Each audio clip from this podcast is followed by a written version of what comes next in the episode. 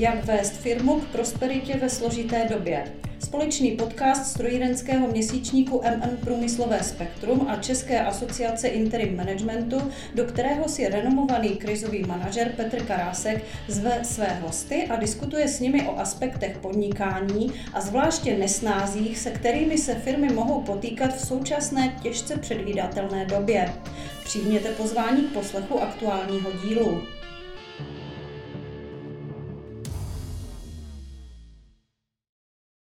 Dobrý den.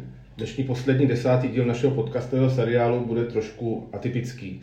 Od mikrofonu vás nezdraví jako vždy předtím Jana Dronská, ale Petr Karásek.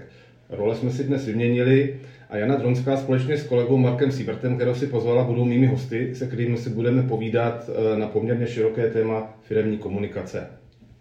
Dobrý den. Hezký den. Tak a já bych teda na úvod eh, představila eh, mého kolegu Marka Sieberta, Působí v komunikaci a v médiích téměř 20 let. Pracoval jako mediální analytik pro výzkumnou společnost Mediatenor a dělal mediální poradenství pro významné podnikatelské subjekty, například České dráhy a ČES. Šest let působí, působil v těžařské společnosti OKD, převážně jako e, mluvčí. Aktuálně pracuje jako manažer vnějších vztahů a mluvčí nejvýznamnější vodárenské společnosti v Moravskosleském kraji. To jsou Severomoravské vodovody a kanalizace Ostrava. Děkuji, že jsi přijal moje pozvání. Tak já moc děkuji za pozvání a děkuji za krásné představení a svoji vlastní vizitku, pokusím, se na to navázat. Jana Trunská má za sebou 10 let novinářské praxe jako redaktorka Ostravského studia České televize a taky 10 let praxe jako mluvčí nebo specialistka komunikace ve významných průmyslových firmách. Působila například jako mluvčí huti ArcelorMittal nebo jako mluvčí Ministerstva průmyslu a obchodu České republiky. A v současnosti je mluvčím státního podniku Diamo a společnosti Vítkovice Steel. Eh, pracuje v oblasti komunikace také pro skupinu Veolia a kromě toho se zapoje do projektů krizového řízení a restrukturalizací podniků společně s kolegy z České asociace interim managementu.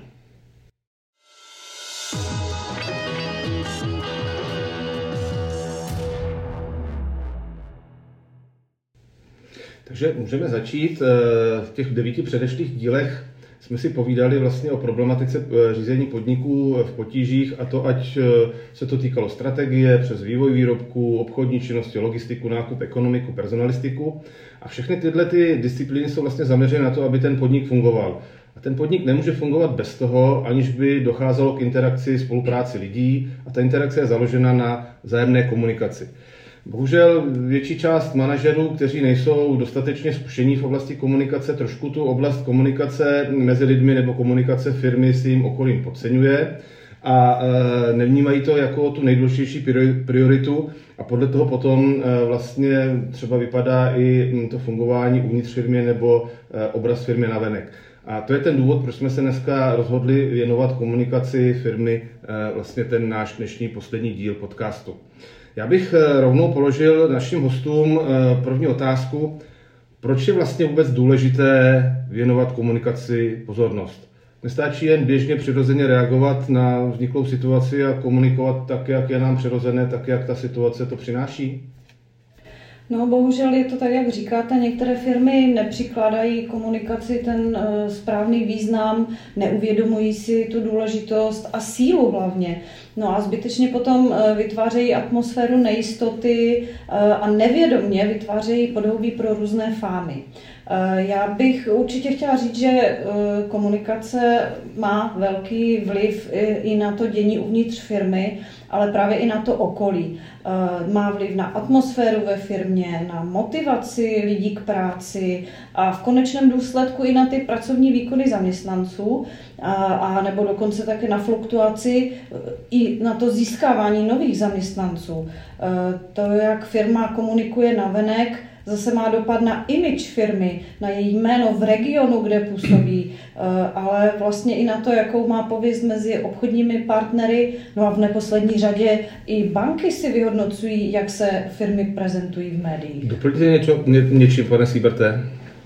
No, tak Jana nám předvedla krásný úvod a zajímala tu tématiku a eh, to moto pro mě na začátek s nimi nemůžeme nekomunikovat. A nemůžeme nekomunikovat jak v podnikatelském sektoru, ale nemůžeme nekomunikovat ani ve veřejných institucích, na úřadech nebo v neziskovém sektoru. No a tuhle tu skutečnost si všechny tyhle ty subjekty v uplynulých desetiletích po sametové revoluci uvědomili a postupně ta komunikace se stává nedílnou součástí jejich každodenní činnosti a aktivit a začali tomuto segmentu věnovat tu odpovídající pozornost. Komunikace má několik specifik a několik zajímavých prvků a tím prvním, který mě napadlo, je to, že tady neplatí přímá úměra. To znamená, komunikovat více neznamená, že nutně komunikujeme lépe. To můžeme ostatně vidět na našich eh, současné a na naší bývalé vládě. Eh, jedna byla kritizována za to, že komunikuje příliš emotivně, často, pořád a nesrozumitelně a ta současná je kritizována za to, že komunikuje málo eh, nebo prakticky vůbec. No a z toho vyplývá ta druhá věc. To znamená, že tu komunikaci je potřeba strategicky řídit, mít připravený plán, mít připravené varianty eh, v dlouhodobém hledisku a umět je zacílit. To znamená nejednat ad hoc podle té situace, která se zrovna eh, objeví. No a eh, zajímavé je také to, že pro každý segment toho podnikatelského, ale taky společenského života je třeba zvolit specifickou formu i obsah té komunikace. A to platí pro komunikaci během standardního fungování, ale také během krizových nebo rizikových období a situací. Trochu jsme tady už e, naznačili to, že každá firma komunikuje z části dovnitř a z části navenek. Jaký je ten podstatný rozdíl komunikace vně a komunikace dovnitř firmy? Tak ono vlastně to vyplývá i z té logiky věci, že hm, interní komunikace eh, se začala hm, zavádět, nebo spíš si tak začalo říkat, protože ty zaměstnanci jsou strašně důležitou skupinou eh, lidí, která vám eh, dělá, jak už jsem říkala, tu atmosféru ve firmě, ale zaměstnanci i hodně působí na to, na to okolí, kam chodí, co říkají, s kým mluví, jak mluví o firmě v rodinách. Takže do té interní komunikace patří především zaměstnanci, ale třeba taky odbory, eh, pak taky třeba ceřiné firmy a tak podle toho, jak ta firma nebo skupina je vytvořena, tak eh, případně ještě nějaké další. No a do té externí eh, komunikace patří samozřejmě veřejnost, ale nejenom, nejenom jako mm, celoplošně, ale třeba i bývalí zaměstnanci, školy, instituce, různé svazy, už zmíněné banky, firmy, firmy, no a, a média. E, I, i, I ta patří do té cílové skupiny. A to, proč se to rozděluje, je opravdu vlastně to, že potřebujeme napasovat na každou tu cílovou skupinu nějaké vhodné formy e, té komunikace, čili buď nástroje nebo cesty, jak si to kdo představí. A opravdu e, je už dávno potvrzené, že musí být na každou tu cílovou skupinu ta komunikace trošičku napasovaná, protože jinak to prostě nefunguje. Eh, hodně se tady zmiňovala komunikaci k zaměstnancům, to je jedna z těch nejvýraznějších cílových skupin interně a dost často se zaměňuje eh, vlastně ta komunikace k zaměstnancům s personalistikou, nebo možná nezaměňuje, ale prolíná. Pane Siberte, jaký máte zkušenosti z mm, oblasti personalistiky versus komunikace? Tak eh, obecně asi platí to, že ta oblast interní komunikace byla dlouhodobě velmi podceňovaná, protože na jedné straně se opravdu chápalo to, že interní komunikace je totéž, to, co řeší útvar personalistiky nebo mest. A na druhé straně si nesla jakýsi negativní cejch z té předlistopadové eh, éry nebo toho období ve smyslu eh, plánovaného hospodářství a propagandy. No a přitom eh, bez dobré interní komunikace ta firma dlouhodobě úspěšná být nemůže, protože prostě jí přestanou věřit její vlastní lidé, její vlastní zaměstnanci. A z vlastní zkušenosti můžu říct, že ve všech společnostech, kde jsem viděl průzkumy eh, spokojenosti zaměstnanců, tak tam jsou vždycky dvě oblasti, kde ty lidé vyjadřují nějaké pochybnosti nebo nejsou spokojeni. No a to je výše mest a je to míra informovanosti.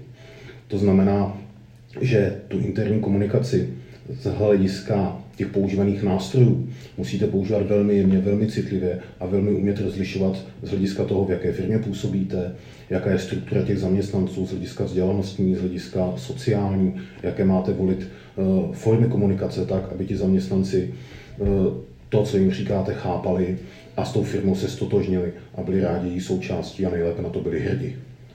No takže já už jenom doplním eh, k Markovi, že je tam i ta přímá vazba na firmní kulturu. Eh, to je taky věc, která se spíš až v těch posledních letech začala řešit, eh, protože dneska už není pro zaměstnance tím hlavním a rozhodujícím, jakou dostávají mzdu, ale mnohem víc už je důležité to, jak se v té firmě cítí, jak, jaký je tam ten kolektiv, jaká je tam atmosféra, jak se, jak se ty vztahy na, tě, na tom pracovišti eh, berou. A to je firmní kultura, takže to má všechno velmi blízko k té interní komunikaci a i k té personalistice. Já mám zkušenost z krizového řízení, že pokud přijdeme do, do firmy, která má problémy, eh, tak eh, se snažíme těm zaměstnancům vysvětlit, co se od nich očekává, jaké změny budeme dělat podobně. A mm, oni často se zdráhají dát najevo, že tomu nerozumí. To znamená, ten náš úkol je jim to polopatic, polopaticky opakovaně vysvětlit, srozumitelně, tak, aby to pochopili všechny kategorie zaměstnanců a ještě navíc se zeptat, zjistit, jestli opravdu to pochopili. Eh, tím se dostáváme k problematice, vlastně, co jsou ty hlavní problémy komunikace. Jestli k tomu můžete říct nějakou svoji zkušenost. Já bych zmínila jako první to, co už trochu Marek naznačil, a to je vlastně nedostatek komunikace, nedostatek informací. Jo. E, moje zkušenost je taky, že ve všech e, průzkumech spokojenosti se nám to opakuje, dokonce i v těch středních manažerských pozicích, i tam, to já se vždycky tomu dost divím, ale i tam se objevuje jako jeden z velkých nedostatků, že to vedení směrem dolů komunikuje poměrně málo, nebo alespoň se tak ti lidé cítí. To nemusí být, že vedení komunikuje málo, ale prostě ten, ten manšaft má ten pocit, že nedostává dostatek informací. Pane Siberte? Já myslím, že byste narazil naprosto zásadní a důležitou věc, a to je ta srozumitelnost a ta schopnost předat tu informaci dovnitř té společnosti tou odpovídající formou. A vy tu formu pochopitelně vždycky musíte taky volit podle toho, v jaké společnosti se nacházíte, jaké tam máte zaměstnance, jaká je jejich struktura a jakým způsobem oni budou ty informace vnímat, což vy z té vlastní zkušenosti manažerské víte. A obecně tohle je velký problém u velké části velkých korporací, především technického zaměření, to znamená, předat tu informaci, která může být opravdu velmi složitá v tom technickém detailu, ale zjednodušit ji a předat ji tím lidem tak, aby ji na jedné straně rozuměli a na druhé straně se s ní byli, stoto, se s ní byli schopni stotožnit a zároveň byli schopni vidět tu vizi, čeho chcete dosáhnout. A to je velký úkol. No, se tady dostáváme k efektivitě ty komunikace. To znamená, tak, aby jsme dosílili toho výsledku, měli bychom být efektivní. To znamená, jakým způsobem toho můžeme docílit? Tak tím základním parametrem je, že efektivní komunikace prostě probíhá pouze v atmosféře důvěry. To je potřeba, aby si všichni uvědomili. Eh, potom eh, samozřejmě to má různé možnosti a hranice, ale eh, dá se říct, že prostřednictvím komunikace dosahujete těch stanovených cílů a ta komunikace vám může pomoct ve vašem úsilí, potažmo i podnikání, nebo vám vlastně taky může, když teda není efektivní, tak vám může docela bránit v, v rozběhu některých aktivit, což je určitě škoda. Takže snažit se o tu efektivní komunikaci má smysl. No ale zase eh, nemůžete přesvědčovat někoho, když sami nejste přesvědčení. Tady bych třeba uvedla příklad eh, značky eh, Hyundai. Možná, že si vzpomínáte, že před pár lety chtěli zavést nové, nové jméno, ne ve smyslu nového, ale že se to bude číst Hyundai. No ale zaměstnanci to nepřijali, nepřijalo to okolí, takže se to vlastně prostě nechytilo. A to je, to je přesně to, že když, když nebyla o tom vlastně ta sama firma přesvědčená, tak nemohla o tom přesvědčit to své okolí. No a pak bych ještě chtěla říct to Pardon, české... Eh, já se omlouvám, ještě se k tomu příkladu pojďme vrátit, protože eh, řada těch korporací má takový ten systém, že vlastně dostanou ze zhora příkaz nějaký centrály, že mají nějakou věc, nějakou problematiku komunikovat. Tohle je zrovna jeden z těch příkladů těch věcí.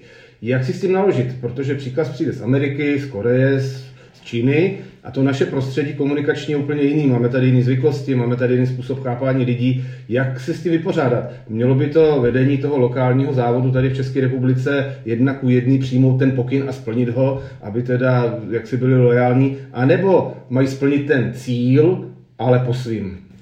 Tak já jsem přesvědčena, než dám slovo Markovi, že ten lokální management by vždycky měl dokázat, alespoň to zkusit, přesvědčit toho zahraničního vlastníka, že tady v tomto regionu je to cítění třeba trochu jiné. Byť teda musí Samozřejmě umím si představit, že musí plnit uh, nějaké korporátní zvyklosti, ale uh, jejich úkolem přece je, aby, aby přesvědčovali uh, svoje nadřízené o tom, že zrovna tady v tomto městě, místě nebo v této zemi jsou ty zvyklosti trochu jiné. Pane Siberte? Já navážu na to, co říkala Jana. Já myslím, že naprosto klíčové je to, jaká je síla a, síla a pozice toho člověka, který má komunikaci na starosti v té dané konkrétní lokalitě a jaká je jeho síla na tom místě, to znamená přesvědčit ten management tady u nás v České republice, jestli je to dobře nebo není to dobře implementovat do těch našich konkrétních podmínek. A potom je to ukázka síly toho lokálního managementu, nakolik je schopný přesvědčit nebo nepřesvědčit toho vlastníka, ať se nachází v Indii, v Americe nebo ve Španělsku. Jedna věc je schopnost přesvědčit, ale když se přesvědčovat, on to musí umět. On musí vlastně umět komunikovat a to své okolí, třeba ten management, to naučit. Pane Siberte, jakou máte zkušenost s tím, jak čeští manažeři umí komunikovat a dá se to naučit? Já si obecně myslím, že 90% toho se naučit dokážete. Dokážete se to naučit tou pracovitostí, cílevědomostí, pílí, tím, že na sebe budete, na sebe budete pracovat a uh, obecně za to si myslím, že tohle to platí i pro většinu lidských činností. Ale nastavíte-li vhodně tu strukturu komunikace, máte správně nastavená pravidla, nástroje a tak dále, tak 80% té práce v oblasti komunikace vám lidé v té dané pozici, kteří tam sedí, splní. A těch příkladů z praxe najdete mnoho. Ale potom je tu nějaká malá část, která si myslím, že se naučit nedá. Případně si ji můžete naučit, ale můžete si ji naučit tak, že ji budete eh, se učit od raného dětství, protože ona do značné míry souvisí s něčím, co je jako socializace v rodině, ve škole, nějaký hodnotový systém a tak dále. Jak jste se to naučila vy, tu komunikaci, ty, tyhle dovednosti, o kterých tady kolega Siebert hovoří?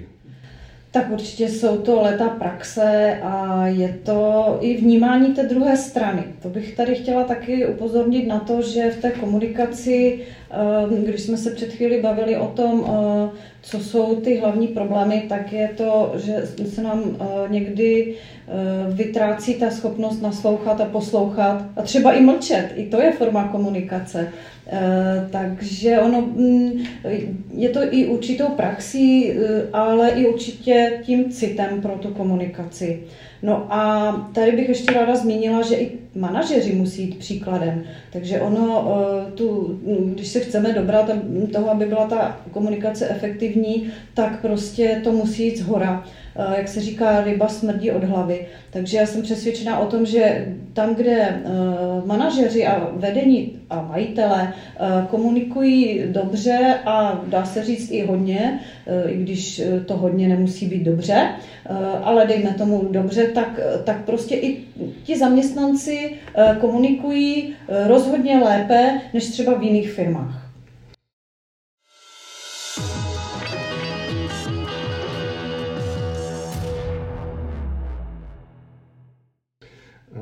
Já tady mám takovou zkušenost, kdy jsme nedávno s kolegy z České asociace Interim Managementu poměrně vášnivě diskutovali na téma neverbální komunikace a specifické části a to je, když si, když si otevřete web konkrétní firmy, jestli na tom webu na první stránce jsou obličeje nebo alespoň jména těch čelných představitelů, to znamená generálního ředitele, případně celého představenstva, obchodního, finančního, dalších ředitelů.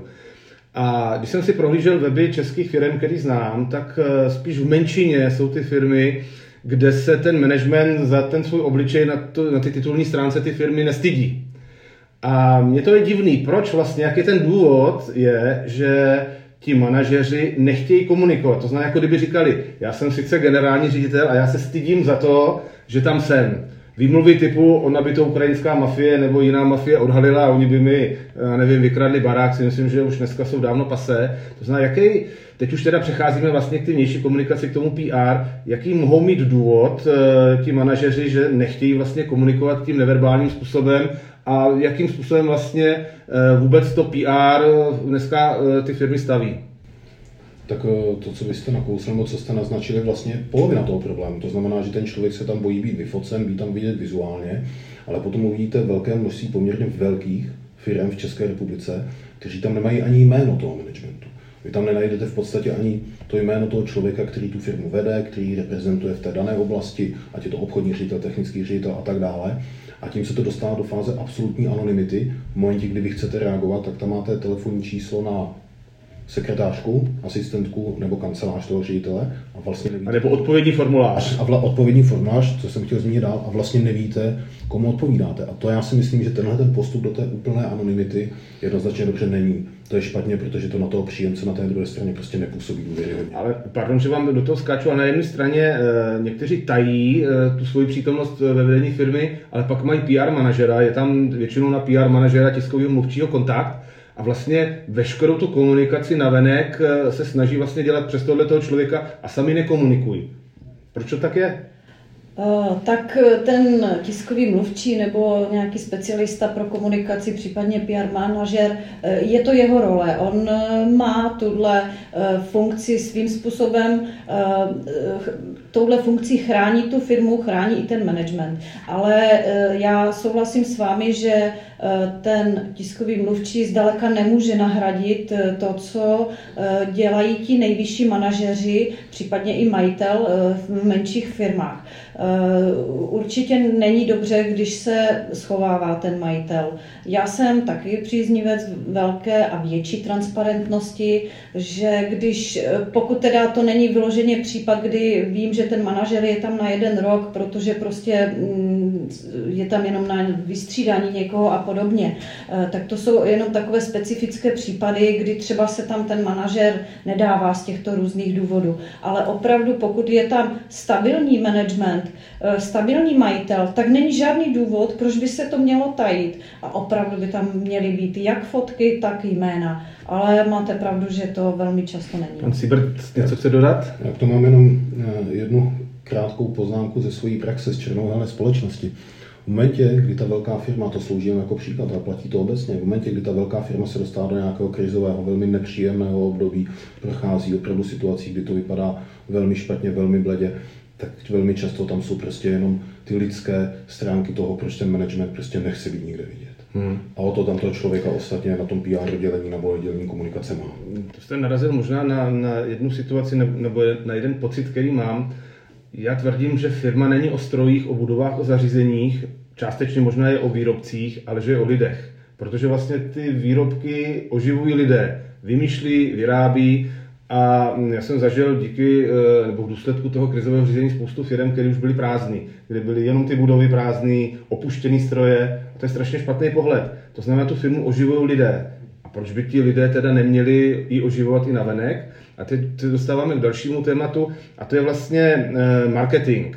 A mezi tím marketingem a tou externí komunikací je taky určitě eh, tenká linka, budu rád, když nám ji trošku objasníte. A já to vnímám tak, že vlastně ten eh, tiskový mluvčí, to, co říkala kolegyně Dronská, může sehrát tu svoji roli v těch krizových situacích, kdy se opravdu mm, řeší nějaký problém, ale v těch pozitivních situacích, kdy chceme prodat, nebo ta firma chce prodat, tu svoji pozici, že se jí něco povedlo, že měla nějaký úspěch, že na tom trhu její podíl roste, nebo že její výsledky jsou výborné, tak eh, proč by to měl sdělovat tiskový mluvčí, proč, to, proč se nepostaví vlastně před tu veřejnost přímo ten marketingový ředitel, nebo generální ředitel, nebo případně někdo jiný z toho managementu. Paní Dronská. No, tak zase si e, musíme uvědomit, že ne každý má ty řečnické a ty prezentační a reprezentační schopnosti. Jsou i manažeři velice dobří, jsou, jsou autoritou ve firmě, ale prostě jim úplně to mluvení navenek e, a s tím okolím třeba úplně nejde.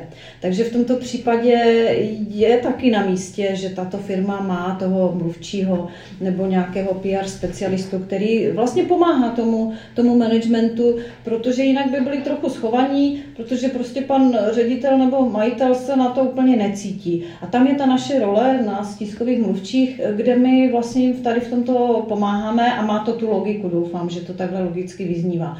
Ehm, ale i já myslím, že i tady kolega uplatňujeme to, že když už něco prezentujeme na venek a vlastně i dovnitř firmy a je to pozitivní, tak se vždycky snažíme ten management při, přimět k tomu, ať si to odprezentuje, protože je to, to je jeho pozitivní nějaká informace, takže stojí za to tomu věnovat ten čas, třeba ho i naučit nějaké řečnické fígly a schopnosti, pomoct mu v těch schopnostech, aby si to odkomunikoval prostě sám. Já jako like komunikaci samozřejmě reaguju na vaše slovo fígl, protože když vnímám tu vnější komunikaci firm nebo marketing, tak možná v sobě každý z nás máme nějaký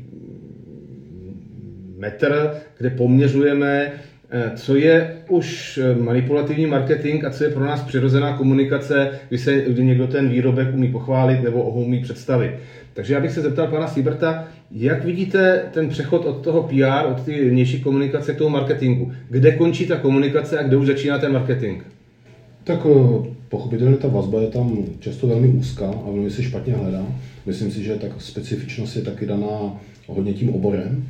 Řekněme, u těch eh, oblastí nákup, prodej, rychlokrátkového zboží, je tohleto asi odděleno striktněji. Na jedné straně je něco jako vnější prezentace a eh, aktivity týkající se PR, na druhé straně je ten marketing, respektive, respektive obchod.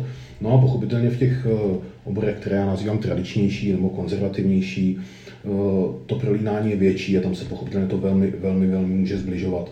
Eh, ať je to, eh, ať je to třeba oblast vodárenství, kde já působím teď, kde to k sobě má velmi blízko.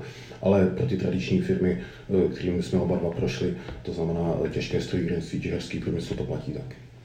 Já bych ještě doplnila, že obecně ten hlavní rozdíl mezi tím PR, tedy vztahy s veřejností a mezi tím marketingem je, že PR je víc takový e, oboustranný proces. Jo, a je to oproti marketingu taky vlastně neplacená forma, e, takže já vždycky říkám, že, že ty vztahy s veřejností vlastně moc nestojí, ale e, stojí hodně času. Jo, protože eh, marketing, tam si každý umí představit reklamu nebo různé jiné mm, formy inzerce a podobně. To jsou placené záležitosti, eh, my je nějak neodsuzujeme, protože nejlépe eh, je to, když je to tak nějak všechno provázané a, a firmy používají jak třeba ty placené záležitosti, tak ale neměli by opomíjet tu, tu stránku druhou a to je ta vlastně každodenní práce, práce a já vždycky říkám, že PR eh, není žádná jednorázová záležitost, to opravdu by měla být soustavná činnost, kdy té firmě záleží na tom, co se o ní říká, píše a na tom musí pracovat. Ehm, já se většinou pohybuju v České republice s kolegy v těch středních firmách nebo řekněme lehce, lehce větších firmách, to znamená kolem 200, 300, 500 tisíce zaměstnanců. Tisíc už je velká, poměrně velká firma, tam už možná zdroje eh, na to mají, ale firma, která má 200 zaměstnanců, tak přece jenom většinou to bývá tak, že nějaká polovina nebo větší část eh, dělnických profesí a ty THP funkce jsou združeny, to znamená, není tam prostor na to, aby mohli mít jenom svého marketingového specialistu, většinou to dělá někdo z obchodu, nebo to je združená funkce s někým jiným, případně si vlastně tu službu najímají zvenku. Jakou máte zkušenost eh, právě s tím marketingem těch menších společností, které na to právě ten prostor nebo ty zdroje nemají? V tom máte pochopitelně pravdu, protože v té malé organizaci eh, mít člověka, který se bude věnovat specificky této oblasti, by asi nebylo efektivní a vždycky to jsou ty funkce, které jsou s něčím združené. Ale to v důsledku prakticky nemusí nic měnit na tom, že ty dovednosti nebo kompetence v té oblasti, o které se bavíme, si můžou osvojit a perfektně v praxi uplatit taky jiné členové toho týmu a já si myslím, že pro, mnoze, pro mnoho z nich je potom eh, tohleto záležitost nějakého dalšího seberozvoje, možnosti se naučit něco nového a oni to v důsledku ocení, protože si jim rozšíří ten jejich, eh, ten jejich pohled na tu práci, na tu pozici, které ve firmě mají. Já uh, jsem před lety napsal knihu uh, Řízení firm v krizi a jedna kapitola tam byla věnovaná oblasti mm, problematiky příbuzných a přátelů majitelů ve firmě, zejména v těch menších firmách. Samozřejmě rodinné firmy jsou bohatství ekonomiky a bohatství společnosti. Na druhou stranu e, často se potkávám s tím, že právě oblast marketingu je taková oblast odkladiště těch synů a dcer, nebo případně strýčku a tetiček, těch majitelů a tam potom chybí ta eh, zkušenost, ta dovednost, eh, ta kompetence. Co s tím, když je firma, když bych přišel jako manažer do firmy, kde prostě na ty pozici je tam někdo, kdo to neovládá, mám ho to učit, nebo mám jít za tím majitelem a říct mu na rovinu, tady toho svého syna dej někam úplně jinam, ale tady chceme prostě odbornou službu. Co mi doporučíte? Eh, obojí je možné. Já bych jako nevylučovala ani jednu věc, dělat si to interně, anebo si to poptat jako službu. Opravdu záleží asi i na tom zaměření té firmy. Já bych ale asi uh, upřednostnila to, že, že je potřeba si vždycky uvědomit, uh, jak moc znám to prostředí tu, toho zákazníka v tomto případě, jo? protože vlastně i marketing, i, i public relations uh, jsou uh, úzce propojené na, na to, jak vlastně znám chování toho zákazníka, který ten můj výrobek nebo službu kupuje. Čím lépe ho znám, tím víc umím Eh, udělat ten marketing efektivnější. Když ho neznám, neznám trh, neznám konkurenci, neznám zákazníka, eh, tak v případě třeba těch větších průmyslových firm, eh, kteří nedodávají přímo na trh, tak je to složitější. Eh, ale pořád platí, že musím znát eh, to, to chování a jednání zákazníka a uvádí se třeba i v té marketingové komunikaci, že eh, komunikujeme se zákazníkem i kvalitou výrobku a jeho vlastnostmi a těmi servisními službami. To všechno patří do komunikace a čím lépe znáte toho svého, v tomto případě zákazníka, ne protivníka, tak tím lépe můžete nasměrovat to svoje úsilí a ty aktivity, ať už placeného charakteru nebo neplaceného. Já vám dám jenom krátké doporučení k té původní otázce. Dejte mu šanci a jasně mu definujte ty cíle, které od něj očekáváte, že splní a v případě, že on to dokáže, tak pomůže sám sobě, pomůže té firmě a pomůže vám jako top manažerovi té společnosti. Mm-hmm. Děkuju. Eh, my jsme se tady věnovali komunikaci se zaměstnanci, věnovali jsme se teď tady eh, komunikaci eh, marketingové. A další specifická disciplína v oblasti komunikace je komunikace s médií. Eh, oba dva s tím máte eh, bohaté zkušenosti, oba dva jste byli vlastně na obou stranách barikády, takže můžete posoudit tu situaci eh, z více pohledů. To znamená, jakým způsobem lze efektivně komunikovat s médií. A tady bych jenom připomněl, že jsme na půdě MM Průmyslové spektra a to se zaměřuje na strojírenské firmy, spíš menší nebo střední, nebo potažmo i trošku větší, ale převážně české firmy s českým managementem, s českými vlastníky. Tak já si myslím, že eh, my jsme oba dva byli na obou stranách té barikády. Eh, Jana byla jednoznačně na jedné na druhé, já jsem byl jednou uprostřed, když jsem byl šéf-redaktor největšího interního měsíčníku současnosti Horníka za, mé, za mého působení týdeníku, který měl tenkrát větší čtenost než eh, veškeré deníky a týdeníky běžně prodávané na stáncích. To znamená, že pochopitelně tohleto Eh, rozlišení PR a mediální svět eh, se u nás někdy do značné míry velmi, velmi prolíná. A já si myslím, že Česká republika je malá země a tím základem pro to, abyste úspěšně mohli fungovat s novináři a s médií, jsou v dominantní eh, části osobní vztahy s jejich zástupci a ti lidé se z oboru ve velké části znají. Platí to na té úrovni celostátní a v tom regionu tam to platí ještě víc, tam se znají prakticky, prakticky všichni. A já si obecně myslím, že abyste s médií vycházeli dobře, neměli s nimi zásadní problémy, tak je to vstřícný přístup nebýt arrogantní, snažit se jim víc vstříc, je-li to možné, samozřejmě za nějakou hranu, která je dobrá pro tu společnost. A já si myslím, že obecně za to ti čeští novináři vám žádné peklo dělat nechtějí. A pokud vám něco přijde neprofesionální, předpojaté, manipulativní z jejich, z jejich stránky, tak oni velmi často do toho promítají nějaké své mentální nastavení nebo svoji vlastní povahu nebo nějaké své problémy z osobního života ale myslím si, že to je opravdu menšinová část toho českého mediálního světa.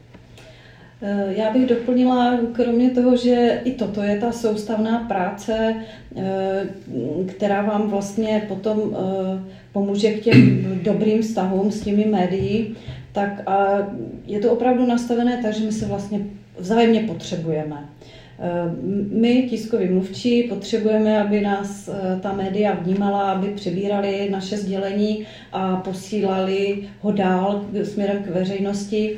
Eh, a on, novináři zase potřebují nás. Takže to musí být vlastně takové nějaké vyrovnané partnerství. Když to právě třeba úplně vyrovnané není, tak, tak už to někde skřípe a a už, už to mm, může vyvolávat nějaké e, různé problémy, dá se říct i emoce. Ale když to tak nějak si umí ta firma nastavit, e, aby to opravdu byl takový rovnocenný partnerský vztah, tak si myslím, že to většinou funguje až na nějaké excesy. Samozřejmě může se stát a jsou různé situace, kdy, kdy i, i my mluvčí, kteří obvykle ty novináře vlastně hájíme, protože víme, že ta jejich práce taky není jednoduchá, e, tak ale ale někdy i já jsem, jako musím přiznat, že i někdy já jsem naštvaná na novináře a říkám si, sakra, když jsem jim to e, popsala, vysvětlila dobře a stejně to e, trošku nějak zkomolili, takže i to se stává bohužel i nám, kteří jsme v tom jako hodně zkušení, ale dá se s tím pracovat.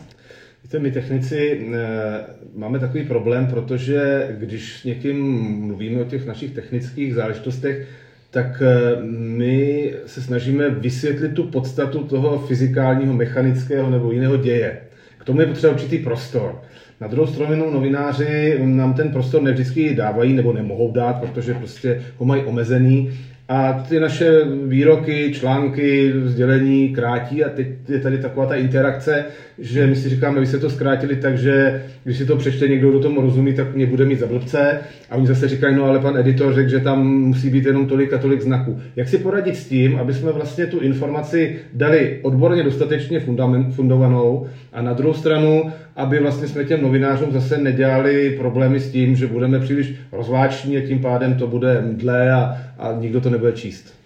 Já myslím, že vy jste narazil na naprosto zásadní bod napětí ve všech velkých firmách a především v technicky orientovaných společnostech, protože na jedné straně jste vy technici, kteří tomu perfektně rozumíte, na druhé straně jsou média a čtenáři, kterým to musíte podat v maximálně jednoduché a srozumitelné formě a uprostřed máte toho člověka na tu komunikaci.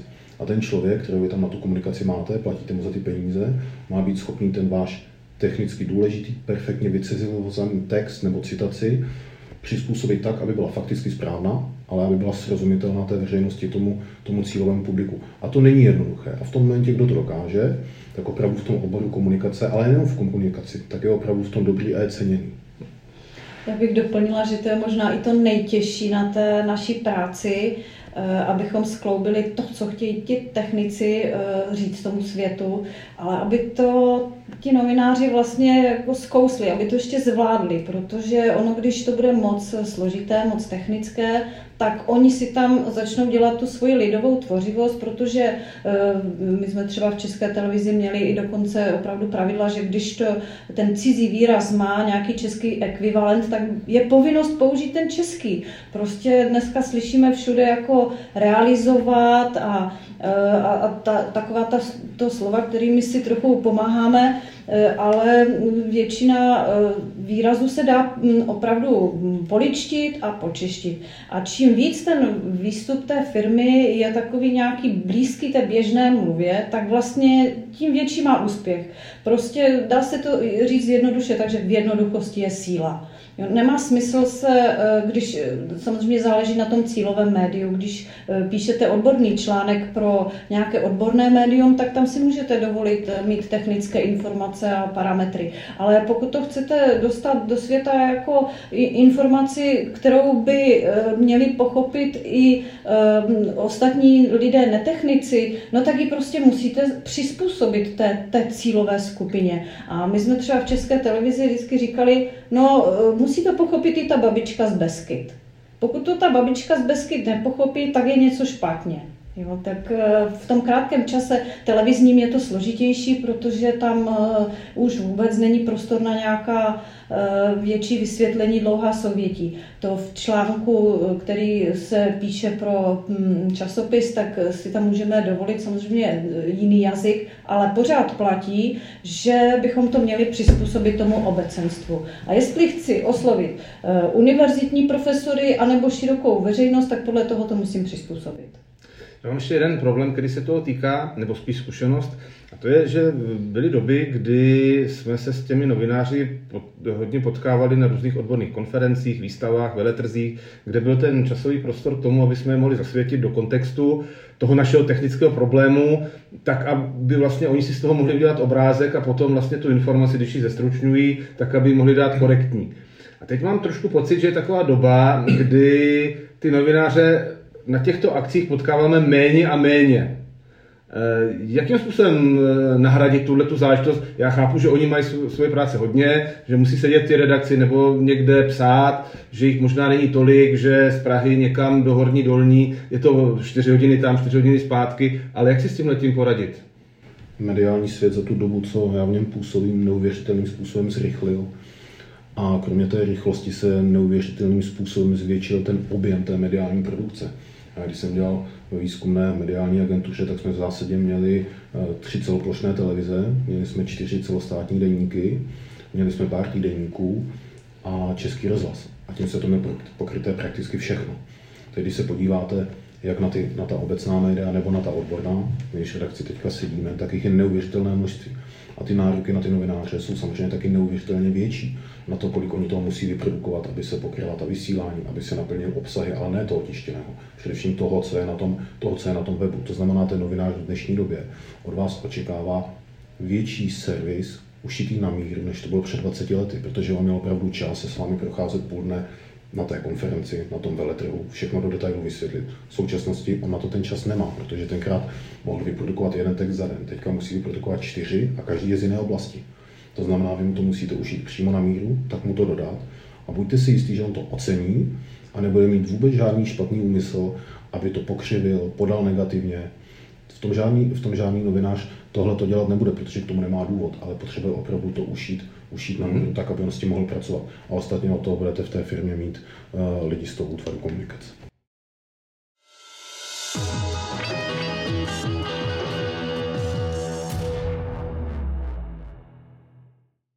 Výborně, děkuju.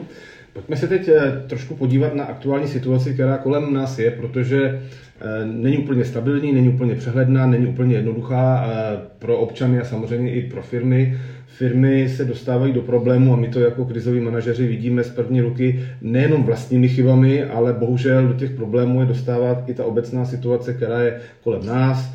Dva roky tady byl problémem číslo jedna COVID, teď problémem číslo jedna se stává energie, její dostatek nebo nedostatek, její náklady a podobně. To znamená, jakým způsobem mění v kontextu těchto vnějších eh, podnětů nebo tě, této vnější situace firmy svoji komunikaci, paní Dronská? Eh, opravdu ta doba se trošku teďka změnila, nejenom z pohledu toho, co říkal Marek, že všechno je rychlejší a eh, všichni chtějí, i my všichni chceme mít ty informace trochu rychleji, tak teďka v, v kontextu i covidu, i války, tak eh, můžeme pozorovat, že ty firmy jsou trošičku opatrnější. Eh, jsou i opatrnější v tom sdělování svých plánů hlavně. Eh, já bych mohla třeba uvést příklad společnosti Veolia, která měla samozřejmě připravený poměrně robustní investiční plán ale válka dost eh, změnila ten pohled na ty investice, protože ty investice byly připraveny eh, ve smyslu, který znáte, odchod od uhlí směrem k čistším palivům, eh, jenomže najednou se ocitáme v, v době, kdy plyn je buď drahý nebo není, takže i, ty, i vlastně ta komunikační strategie se musí přizpůsobovat i té době kolem.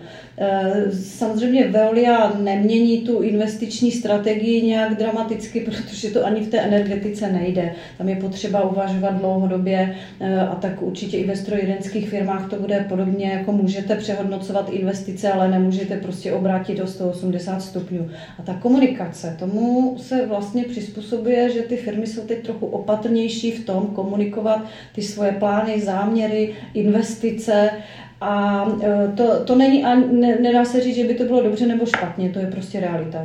A co se stane, když ta firma něco zkomunikuje a teď vlastně ta vnější situace ji donutí poměrně rychle a neplánovaně, nečekaně vlastně tu, eh, ten svůj plán změnit. Má otevřeně o tom komunikovat, má přiznat, ano, my jsme před eh, kvartálem udělali nějaké rozhodnutí, oznámili jsme ho a teď najednou budeme to rozhodnutí měnit. Pane Sibrte. Ticho před bouří. Já si myslím, že se aktuálně nacházíme před bouří a myslím si, že ta přijde na konci nebo na přelomu toho letošního a příštího roku. A těch eh, pracovních příležitostí pro krizové manažery tady bude hodně, o tom jsem přesvědčený. Myslím si, že se tomu budou měnit i komunikační strategie, protože to, co se, to, co se děje, nebo jaká nervozita v tom průmyslu je, teprve tak trošičku probublává, protože všichni vyčkávají, co bude.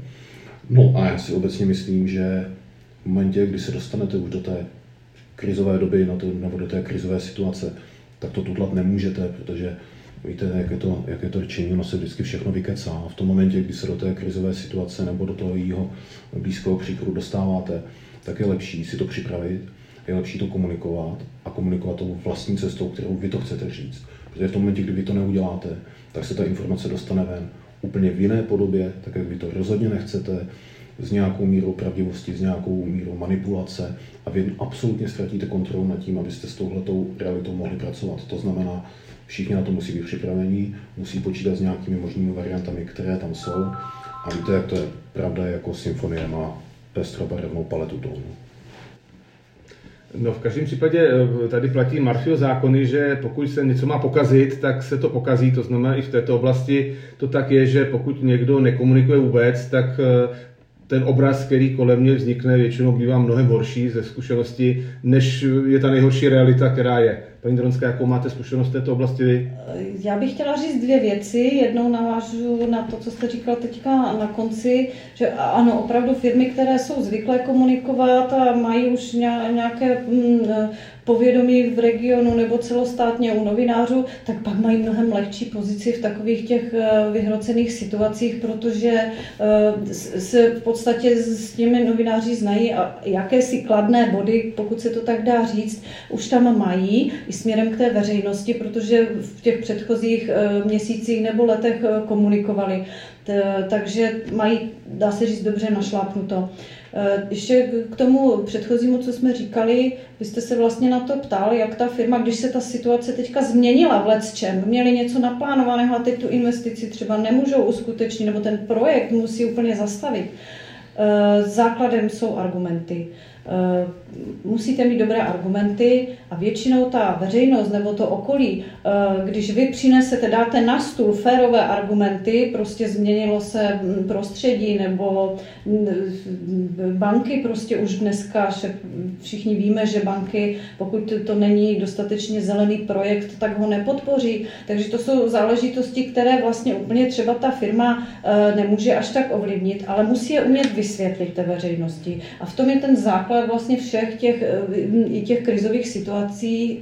V těchto krizových situacích moc nemá smysl to nějak tajit, eh, ale mm, raději se eh, zamysleme nebo zamyslete na, nad tím, jaké argumenty můžete dát na stůl na tu svoji obranu. Jsme tady trošku teď komentovali tu aktuální situaci a s tou aktuální situací jsou spojeny určité procesy, trendy, Eh, nová slova, nová spojení, nové pojmy, cirkulární ekonomika, udržitelný rozvoj, eh, nějaké chytré systémy, eh, průmysl 4.0, i když už to není úplně nejnovější termín. To znamená, jakým způsobem komunikovat, nebo jak firmy by měly komunikovat tyto moderní pojmy, moderní trendy. Pane Stýbrte. Já když jsem před 20 lety začal působit v komunikaci, tak tahle ta témata, o kterých jste mluvil, v podstatě do toho českého prostředí přicházela. A opravdu ty lídři na tom trhu, ty progresivní firmy, ty inovativní firmy, byly vlastně ti první, kteří o nich začali mluvit. Pro tradiční průmysl to v zásadě žádné téma nebylo. Potom, když jsem přešel do černouhelné společnosti, tak v roce 2009-2010, řekněme před 12 lety, už se to stalo tématem pro všechny, i pro všechny tradiční průmyslové firmy. Prostě všichni museli začít komunikovat o udržitelném rozvoji, o odpovědnosti, o sociálních aspektech toho podnikání. A teďka, když jsme zase o 12 let zpátky, tak vidíte, že to je naprosto fundamentální a základní část té komunikace u jakékoliv větší, střední nebo větší firmy. Prostě bez toho už se žádná společnost neobejde, protože to chtějí banky, chtějí to investoři, chce to region, chtějí to politici, chtějí to samozprávy. Vy už nemůžete dělat jenom ten tvrdý business. Musíte vnímat i to okolí a ten kontext. A musíte to umět komunikačně uchopit, vysvětlit a ukázat tu hodnotu toho a říct, proč to děláte a k čemu je to dobré. Fenoménem poslední doby jsou sociální sítě.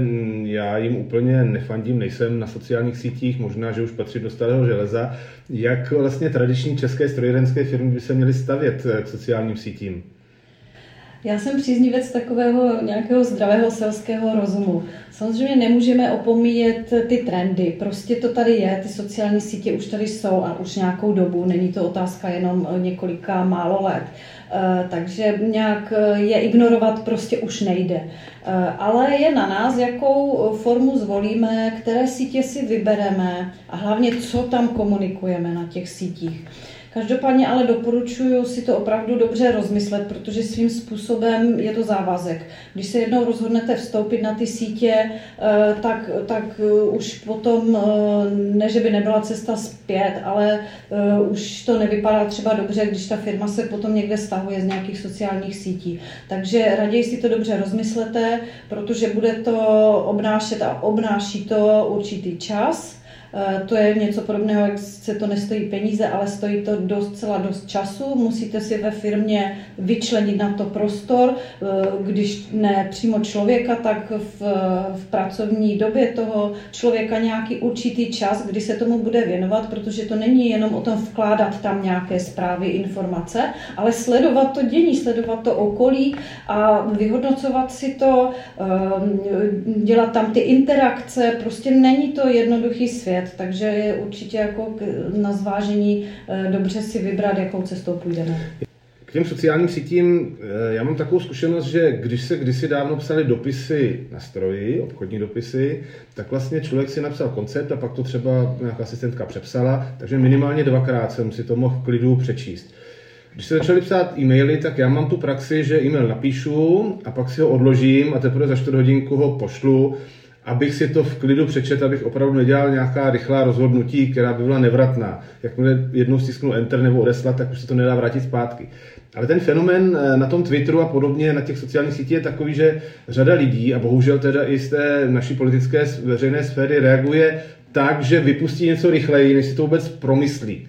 Jakou radu na závěr našeho dnešního povídání máte pro majitele nebo manažery těch českých, typicky českých, menších středních firm, jak by měli vlastně třeba na tom Twitteru reagovat, jak by k tomu měli postupovat? Já myslím, že by k tomu měli přistupovat uměřeně, racionálně a nikdy ne pod vlivem emocí a hlavně ne pod vlivem alkoholu. Já bych určitě taky eh, doporučila jakousi rozvážnost a umírněnost. Eh, stačí si představit to, že opravdu ta elektronická stopa tam zůstává, když se jednou tam rozčilíte nebo eh, naopak pochválíte něco, co by vás třeba časem mohlo mrzet, tak, si, tak to raději opravdu nedělejte. Prostě je, je ten elektronický svět svým způsobem velmi drsný, takže ta opatrnost je na místě. Já bych chtěl dneska eh, oběma hostům moc a moc poděkovat, protože pro mě to byla první příležitost, kdy jsem si vyzkoušel být na opačné straně toho mikrofonu. Eh, posluchači posoudí, jak se to, do jaké míry se to povedlo. Nicméně děkuji Marku Sibertovi, že přijel dneska z Ostravy k nám do Prahy na nahrávání. Já moc děkuji za pozvání a bylo to moc příjemné setkání. Moc bych chtěl poděkovat Janě Dronské, kolegyni z České asociace intermanagementu, nejenom za to dnešní vystoupení, ale i za těch devět předchozích dílů, které odmoderovala. Já také děkuji a e, tím, že jsem byla v roli moderátorky v předchozích dílech, tak bych se chtěla taky s našimi posluchači rozloučit, poděkovat e, za tu přízeň a za pozornost a e, panu šéfredaktorovi, který on tady s námi vždycky sedí, ale není ho vidět ani slyšet, tak i jemu bych chtěla poděkovat za hezkou příležitost pracovat na tomto seriálu. Já děkuji za sebe, byla to pro mě taky velká zkušenost a děkuji za vaši profesionalitu, za vaši přípravu. Všech deset dílů jsme vždycky zvládli podle představ a posluchači to oceňují tím, že si ty naše podcastové série stahují. Takže děkuji taky. Výborně, takže bylo to strašně fajn, bylo to krásný, krásných deset dílů, které jsme natočili během roku. Já se přidám k tomu poděkování panu Dvořákovi a celému týmu MM Průmyslového spektra. Děkuji posluchačům, že nás poslouchali, že nám tu přízeň věnovali a samozřejmě rád bych eh, pozval eh, kolegy z těch typických českých strojírenských firm na další akce České asociace interim managementu, protože předpokládám, že budeme dělat a věřím, že i společně s panem Dvořákem, jeho týmem zase příští rok něco vymyslíme. Takže děkuji moc a nashledanou. Nashledanou. Nashledanou. nashledanou.